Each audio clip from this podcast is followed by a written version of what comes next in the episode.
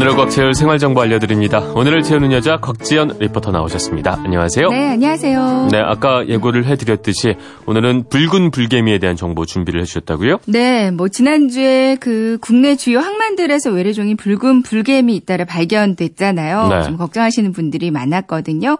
다행히 검역 당국과 학계 전문가들이 합동 조사를 하면서 이제 붉은 불개미가 확산되지 못하도록 방역에 총력을 기울였고요. 네. 이후로 아직까지는 더 발견된 거는 없다고 합니다. 다행이네요. 근데 음. 뭐 야외 활동도 많은 요즘이라서 걱정하시는 분들도 많이 계시고요. 네. 이와 관련돼서 궁금해하시는 분들도 많은 것 같아서 붉은 불개미와 관련된 음. 정보를 오늘 좀 준비해봤어요.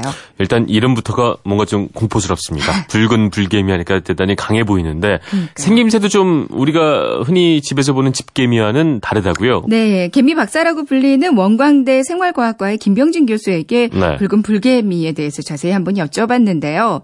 일단 어, 붉은 불개미는 도깨미, 붉은 열마디 개미, 붉은 도깨미, 살인개미 음, 이렇게 다양한 이름이. 불립니다. 네. 이름이 다 무섭죠, 좀. 전반적으로. 네. 네. 세계 자연 보호 연맹이 지정한 세계 100대 악성 침입 외래종에 속하는 해충이고요. 네. 우리 환경부도 생태계 교란 생물로 지정한 바가 있거든요.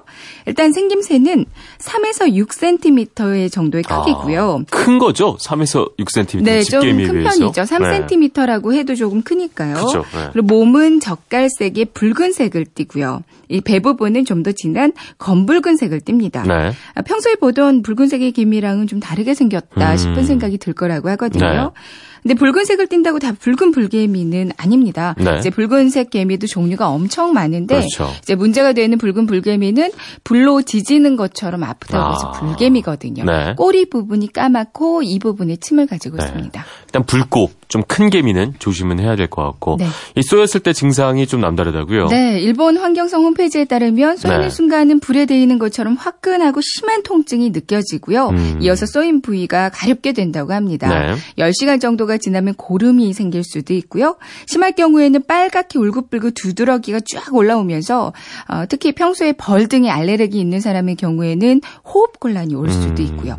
목소리가 안 나오면서 심장 박동이 빨라진다. 네. 현기증을 일으키거나 의식을 잃게 되기도 음. 한다고 합니다. 일단은 뭐 쏘인 직후에 대처를 빨리 그리고 잘하는 게 중요할 것 같은데 그렇겠죠. 말이죠. 네. 어, 붉은 불개미에 쏘인 것을 의심이 된다면 네. 일단 2, 30분 정도는 안정을 취하면서 컨디션의 변화가 없는지 한번 잘 보세요. 네. 별 증상이 없고 가볍게 그냥 가려운 정도다. 경도의 증상만 있다면 이때는 천천히 병원 진단을 받으셔도 되는데 네. 하지만 앞서 말씀드린 대로 증상이 좀 급속히 진행된다 음. 싶으면 이때는 최대한 그 가까운 병원에 빨리 찾아서 진찰을 받으시는 게 네. 좋습니다. 일단은 뭐 쏘이지 않는 게 제일 중요할 거고 말이죠. 네. 아, 예방법이 있을까요? 이게 붉은 불개미는 풀숲에 사는 녀석들이래요. 네. 어, 아직까지는 이제 막 항만에서 발견된 거기 때문에 우리 집안까지 들어오려면 시간은 좀 걸릴 것으로 보인다고 하거든요. 네. 그래서 일단은 우리가 야외 활동할 때는 좀 조심해야 할 필요가 있습니다. 네. 아이들 보면 간혹 야외에서 신발 벗고 노는 있죠. 경우들 많이 여름에요. 있거든요. 네. 그러니까 야외에서도 신발 반드시 신고 놀아야 되고요. 풀, 풀숲으로 들어간다면 발이 뚫려 있는 샌들보다는 운동화 같은 거 가려주는 게 좋군요. 좋겠죠. 네. 그리고 야외 활동할 때는 곤충 기피제를 꼭 사용하는 게 좋겠는데요. 이제 개미가 후각에 예민하기 음. 때문에 기피제가 효과가 많다고 합니다.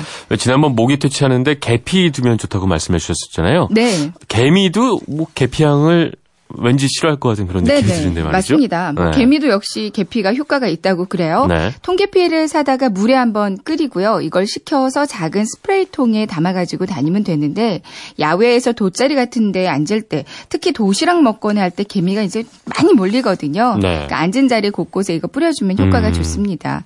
또 개미가 지극히 싫어하는 냄새가 은행잎 냄새래요. 은행잎이요. 네, 은행잎이 보이는 대로 이렇게 한 움큼 주워다가 내가 앉아 있는 자리 주변에 솔솔 음. 뿌려주는 것도 좋겠고요. 네. 박하 냄새도 그렇게 싫어한다고 합니다. 네. 그러니까 박하향 오일을 사다가 알코올에 섞어서 퇴치대로 사용하셔도 음. 좋을 것 같아요. 일단은 그 여름에 야외 활동이 많아지는데 아, 샌들이나 뭐 아, 개미가 3cm가 아니라 3mm. 네. 군요. 아, 아까 그쵸. 저희가 말씀을 3에서 6cm면 너무 엄청? 큰 거였으니까 이게 네, 아니라 좀 작은- 3mm에서 6mm 크기로 네. 그쵸? 네, 이렇게 정정을 좀 해 드립니다. 네, 그래도. 네. 네. 알겠습니다. 일단 그 야외 활동할 때 좀 조심을 하셔야 될 것 같고, 만약에 좀 이상하다 싶으면, 어, 곧장 병원을 찾는 게 중요할 것 같습니다. 네, 오늘 알차게 채울 꽉 찬 정보였습니다. 감사합니다. 지금까지 오늘을 채우는 여자 곽지연 리포터였습니다. 고맙습니다. 네, 고맙습니다.